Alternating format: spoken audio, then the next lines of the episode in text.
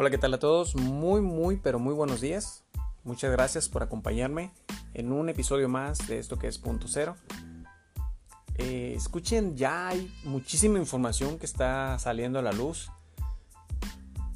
Estos hilos que se han ido descubriendo y se han ido desmembrando con, esa, con esas investigaciones que han llevado a ver realmente qué sucedía con Rosario Robles, qué sucedía con José Antonio Mid, qué pasaba con esa estafa maestra. Luis Videgaray está inmiscuido, Enrique Peña Nieto tiene que ver. Muchos personajes en el ámbito político, claro, están inmiscuidos en esta investigación. Y ahora, pues, con esto de que nos estamos enterando de que Javier Duarte quiere ser testigo protegido, pues pareciera que con este gobierno toda esta bola de corruptos quieren tener la oportunidad de, pues básicamente entregar a quienes fueron partícipes de, esta gran estafa y de esta bola de corrupción. Quieren ser colaboradores para evitar estar en la cárcel mucho tiempo y pues independientemente de que exista esa oportunidad para ellos, yo creo que el gobierno no les debe dar amnistía, no les debe dar la, la oportunidad de, de pagar una sentencia breve por algo que hicieron durante mucho tiempo y que dañó a nuestra economía y a nuestra sociedad, a nuestro propio país. Entonces, eh, es un tema bastante polémico y de mucho debate, pero yo quiero hablarles de un personaje en particular en esta red de corrupción que se ha vivido en nuestro país y que se vivió ante mucho tiempo. Luis Videgaray, un personaje que tuvo gran poder en nuestro país sino el máximo de los poderes, a pesar de tener un presidente, era él quien eh, dictaminaba y mandaba.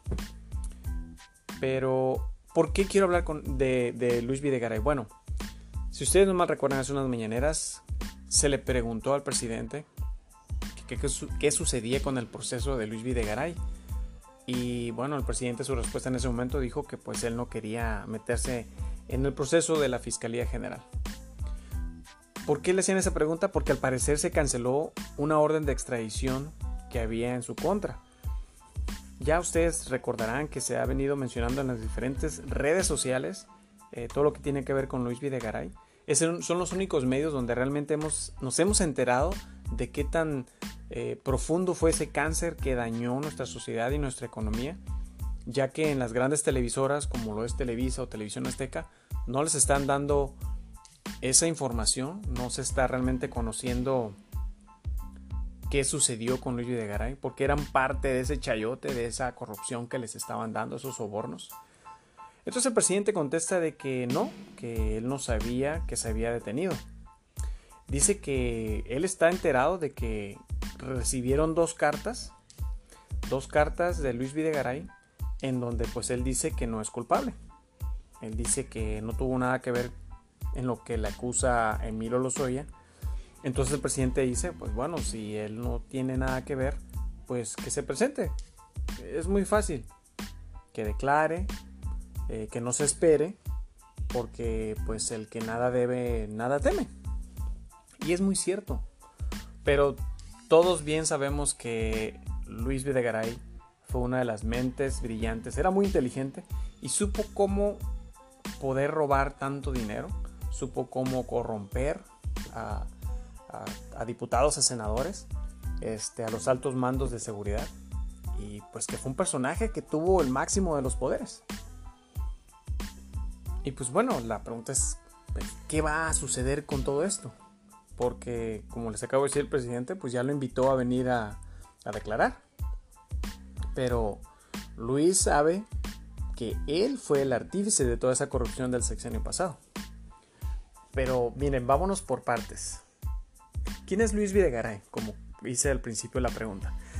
Luis Videgaray era un empleado de Pedro Aspe. Eh, no era el supergenio del sexenio pasado, era un empleado y ese empleado a solicitud de Arturo Montiel se lo enviaron. ¿Pero por qué se lo enviaron a Arturo Montiel? Porque dijo, bueno, oye, fíjate que tengo tengo a un hijo que, depositó 33 millones de pesos en Banamex en efectivo. Y pues tenemos un problema. Entonces Pedro Aspe dice, no, no, no te preocupes. ahorita te mando a alguien de mi confianza, a uno de mis empleados. Y pues bueno, ¿quién era ese empleado? Pues era Luis Videgaray. Entonces, pues llega Luis y increíblemente y con esa inteligencia y astucia, pues soluciona el problema. Soluciona el problema y no pasa nada. Entonces, ¿cómo soluciona ese problema? ¿Qué fue lo que hizo? ¿Cómo le hizo? Nadie vio que pasara nada. El hijo del señor Montiel pues no tuvo problemas ni nada, no tuvo que aclarar. Simplemente el problema se arregló y listo. Y pues bueno, se queda Luis Videgaray a vivir en el Estado de México y pues a partir de ese momento eh, Pedro Aspe se dio cuenta que pues tenía una persona que podía hacerlo gobernador si quería eh, y que si salía como gobernador pues podía hacerlo podía manejarlo perdón y podía manipularlo y llevárselo hasta la presidencia de la república inclusive. Pero todo esto pues era era un camino secundario que él venía planeando. Y cómo es que todo esto se da cómo es que pasa todo esto miren pues todo esto es lo que hemos vivido, desafortunadamente, todo esto es lo que hemos sufrido y es lo que se ha narrado siempre. Pero entonces, ¿qué pasó con Pedro Aspe? Miren, eh, no están ustedes para saberlo, pero en alguna ocasión Pedro Aspe eh, estaba muy enojado en aquel entonces con, muchos periodistas, pero en particular con uno. Su nombre es Nino Canún, eh, un periodista de, de renombre, de una trayectoria bastante este, larga y que en un momento dado sufrió los estragos de, en el sexenio de, Calderón y, Peña Nieto. Y la pregunta es por qué estaba enojado en ese entonces con él. Bueno, porque Nino Canún en uno de sus programas de televisión había declarado que Pedro Aspe no podría ser, no podía ser presidente de la República. Entonces, pues eso le molestó mucho y pues lo manda a llamar manda a llamar a Nino Canún a la Secretaría de Hacienda, lo acompaña a su hijo Nino y llegaron con Pedro Aspe. Entonces una vez en la oficina de Pedro Aspe le dice a Nino que, oye, pues, ¿qué es lo que te pasa? ¿Qué pasó con eso que dijiste? Le dice, yo soy un candidato. Hay tres candidatos más y yo soy uno de los aspirantes. Y pues bueno, eh, como ustedes saben, en aquel entonces, pues estaba Camacho Solís, como candidato estaba Luis Donaldo Colosio y estaba Carlos Salinas de Gortari. Entonces, pues se dice que Nino Canún le contestó que, que él no podría ser el presidente porque era demasiado inteligente. Demasiado inteligente, inclusive más que el propio Salinas de Gortari. Y que pues bueno, el ego no lo iba a permitir. Entonces se rumora y se dice que pues Pedro Aspe se rió, soltó la carcajada y pues ahí quedó. No pasó a más con, este señor Nino Canón. Pero si bien recordamos, Pedro Aspe ha sido el dueño de todo. Eh, entonces, pues, ¿en dónde está el dinero que se ha escondido? ¿O que han escondido el señor Peña Nieto y el señor Videgaray? Pues fíjense que todo ese dinero que estos amigos han escondido o se escondieron fue llevado a Irlanda. Pero ¿por qué a Irlanda? Bueno, pues porque era el paraíso fiscal en aquella época y pues además Pedro Aspe fue secretario de Hacienda, Luis Videgaray en su momento fue secretario de Hacienda y fue dueño de este país. Recordemos que Gerardo Ruiz Esparza, cuando todavía vivía, no sé si recuerdan, pero fue un tuit de Enrique Peña Nieto en el que en una mañana eh, tuitea que lo habían matado y que este pues desapareció. Entonces ese señor Gerardo Ruiz Esparza realmente nunca supimos en dónde está su cuerpo, en dónde quedó. Eh, simplemente se desvaneció de la faz de la tierra. Pero pues sabemos muchos que es porque Enrique Peña Nieto le estaba haciendo un favor para que se pudiera ir y llevar todo el dinero que ya se había robado. Bueno, y entonces, eh, ¿qué es lo que pasaba en el gabinete de Peña Nieto? Bueno, se rumoraba, se decía, que la mitad del gabinete odiaba a Luis Videgaray y la otra mitad lo detestaba. Nada más imagínense ustedes, de 18 secretarios de Estado, nadie lo quería. Porque pues le tenían mucho miedo. La realidad es que le tenían miedo. Era también por esa soberbia que él tenía, por la forma en la que los desintegraba, por la forma en que les gritaba. Y pues porque era una persona déspota. Ahora, ¿qué pasó con Emilio Lozoya? Pues bueno, Emilio Lozoya detestaba eh, a Luis Videgaray y él lo, lo, pone en una de sus cartas. Escribe que pues como ellos saben y como todos saben, Emilio y yo, o sea Luis Videgaray, pues no se llevaban bien, no tenían buena relación. Y era obvio que no tenían buena relación porque Luis Videgaray siempre lo hacía menos. Es más, se dice que lo ridiculizaba, lo ridiculizaba tanto que lo hacía nada. Y pues bueno, Lozoya le tenía pavor. Y cuando lo corrió de Petróleos Mexicanos, pues él se dedicó a buscar la forma de protegerse para el futuro. Pensó a cómo iba a estar protegido de Luis Videgaray en el futuro. Y pues la mejor forma que él encontró fue con grabaciones, con videos, narraciones, oficinas donde entregaba el dinero y se entregaba dinero para pues no solamente para Luis, sino para todos los diputados y todos estos personajes de la vida política que eran de diferentes partidos, recordemos eso y aclaremos eso, eran de diferentes partidos políticos. Y pues bueno, eh, Luis Videgaray era el que ordenaba, decidía y, decía. Y bueno, entonces, ¿qué es lo que va a declarar Emilio Lozoya en enero? Ya hizo sus primeras declaraciones, ya no, de, inclusive ya no hemos escuchado nada de él, pero ¿qué viene en enero? Bueno, pues viene que va a decir eh, que recibía instrucciones de Peña Nieto e instrucciones de Luis Videgaray. Y cómo Luis Videgaray dice que todo esto no es cierto. O sea, Luis Videgaray manda una carta diciendo que no es cierto lo que dice Emilio Lozoya y que no es culpable de nada. Pues entonces el presidente, pues por eso le dijo, pues entonces ven y declara. Porque acuérdate, el que nada debe, nada teme. Pero honestamente, todos y la mayoría se han reído porque pues es el corrupto más grande de nuestro país o que ha habido en nuestro país. Nadie se ha robado tanto dinero como Luis Videgaray. Cada vez que, se cuenta este, en la auditoría superior, perdón, cada vez que se abre una cuenta en la auditoría superior de la federación, sale inmediatamente así como, como si estuviera hirviendo, como la ebullición, toda esa corrupción. ¿Y por qué? Pues porque se llevaron todo entre él y Peña Nieto. Pero ese dinero en dónde está? O sea, ¿quién lo tiene? ¿En dónde, en dónde lo tienen? Bueno, al parecer dicen que lo tienen tres personas. Si Pedro Aspe eh, había sido jefe de Estado, eh, perdón, jefe, y Pedro Aspe tenía todas las, ramificaciones en el mundo para poder hacer investigaciones, inversiones, perdón, eh, y también porque pues por haber sido secretario de Hacienda, por lo que a él le tocó, eh, o él se llevó en el sexenio de Salinas, entonces el, el jefe de Luis Videgaray pues, condicionaba.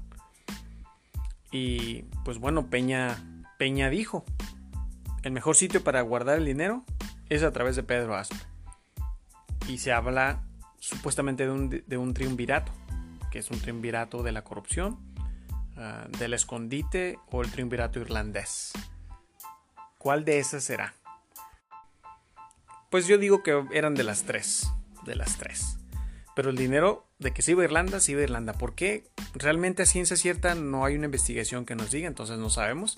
Pero todos decían hay que meter el dinero en Irlanda cuando escapa y se esconde Carlos Salinas de Gortari para pues ceder y dejar que Cedillo creciera y nadie lo agarrara, nadie sabía dónde se encontraba. Todo el mundo decía que estaba en Cuba, no sé si ustedes recuerdan, pero todo el mundo cuando él desapareció decía está en Cuba. Y pues no, él estaba en Irlanda. Ahí estuvo viviendo y ahí se llevaron grandes capitales mexicanos, incluyendo el de la iniciativa privada. Todos se habían llevado su dinero hacia Irlanda. Quién sabe si lo hicieron así porque era el momento y el lugar donde podías proteger pues todo tu dinero o si podías tener todo tu dinero sin que nadie te molestara, sin que nadie te estuviera investigando y sin que nadie te estuviera fastidiando. Pero entonces ahora, con todo esto que ha venido sucediendo, ¿cómo va a declarar Luis Videgaray?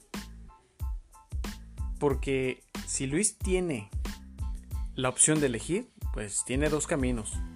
Uno, quedarse en Estados Unidos, porque es el único lugar donde puede estar protegido de que no lo vayan a asesinar la gente de Joaquín Loera Guzmán. La gente que obviamente del capo este, de Sinaloa lo quiere agarrar y no para hablar con él. Quieren agarrarlo pues para asesinarlo porque él fue el que entregó a Joaquín Loera Guzmán al, al gobierno de Donald Trump y Jared Kushner. ¿Y cómo lo hizo? Bueno, lo sacó del reclusorio, lo metió a un avión y lo manda a Ciudad Juárez. Y allá de Ciudad Juárez pues se lo llevan a Nueva York eh, en aquel entonces. Entonces, pues esa no se la va a perdonar jamás el, la gente de Joaquín Loera y él bien lo sabe. Por eso es que sale huyendo de los Estados Unidos. Pero cuando él sale eh, huyendo de México, dije saliendo, sale huyendo hacia los Estados Unidos, pero cuando él sale huyendo de México es porque se dieron cuenta este, de que era la debacle, de que los había rebasado el tsunami. ¿Qué tsunami? Pues el tsunami de López Obrador. Entonces, pues él sale huyendo pero nadie imaginó que se iba a ir a meter al MIT allá en Boston. Y pues se fue para allá para, para esconderse, esconderse pues de gente, gente muy poderosa que lo podía dañar. Eso era pues simplemente para salvar su vida. Era la única forma en la que podría estar protegido. Porque no es tan fácil asesinarlo en Estados Unidos es más complicado. Es más complicado que los narcotraficantes simplemente lleguen y lo asesinen así en la vía pública o en su domicilio. Entonces, pues ahí estaba su salvación. Esa era la única respuesta, la única opción. Y esto es lo que ha venido a llamar la atención. Entonces, ¿qué más hizo Luis Videgaray? Pues, gente, Luis Videgaray se robó mucho dinero junto con Peña Nieto. Pero como todos saben, Peña, Peña Nieto era una marioneta. Es, que no se nos vaya a olvidar eso, es muy importante recordarlo. Y junto con él, pues eh, obviamente también estaba Alfredo del Mazo. Eh, Alfredo del Mazo es el gobernador del Estado de México. Porque recordemos que el dinero que estaba en Andorra era de Alfredo del Mazo. Yo no sé si recuerdan, pero en una este, conferencia le preguntaron que si ese dinero era de él y dijo, ah cabrón, ¿cómo que hay unos cuantos millones de pesos en, Andorra? Y dijo, no, no, no, no, eso no es mío, no, no sé de dónde haya provenido. Y después de una hora se retracta y dice, ah, no, sí, ya me acordé, ese dinero es mío. Ah, ah ahora sí que ni cómo ayudarle. Y recordemos, también este, Juan Collado. Pero Juan Collado llevaba única y exclusivamente dinero a Andorra que era de Carlos Salinas de Gortari. Ustedes recordarán que las casas de empeños allá en el Estado de México pues eran otro negocio de Salinas, el jefe de Juan Collado, quien pues era su secretario particular. Este, entonces toda la manija de esta de corruptora, esta manija de corrupción viene desde los tiempos de Salinas hasta el propio Peña Nieto y desde antes, mucho antes. Siempre nos hemos preguntado en dónde está todo este dinero. Porque todo este dinero es dinero en efectivo. No es dinero bancarizado. Bueno, parte estaba bancarizada. La podían hacer perfectamente a través de Pedro Aspe, a través de las inversiones de este señor y a través de las inversiones de Carlos Salinas de Gortari. Todo lo que tenía eh, en esa mafia en la que se manejaban grandes cantidades de dinero, pues recuerden que había la cuenta secreta de Carlos Salinas de Gortari que Miguel de la Madrid la descubre en una entrevista que le hace Carmen Aristegui. Entonces, todo esto viene a colación porque ahora, eh, ¿qué va a hacer Luis Videgaray? ¿Va a venir a México? ¿Va a venir a que lo aprendan? es un traidor a la patria. Es un delincuente, más bien, es un delincuente, un ratero, un corrupto. Pero no es expresidente. En cambio, Enrique Peña Nieto sí. Y con Peña, pues bueno, hemos visto ya a través de los diferentes medios y en las redes sociales que habría más problemas o sería un poquito más complicado meterlo a la cárcel. Este no está exento, pero hay una posibilidad. Sin embargo, con Enrique, eh, perdón, con Luis Videgaray, esto sería de lo más sencillo, porque es la aprehensión de un sujeto que fue secretario de Estado. Y él hasta ahí llegó. Entonces, ¿qué es lo que va a suceder a continuación? Pues yo diría, estamos esperando que Luis venga y declare, porque como dijo el presidente, el que nada debe, nada teme.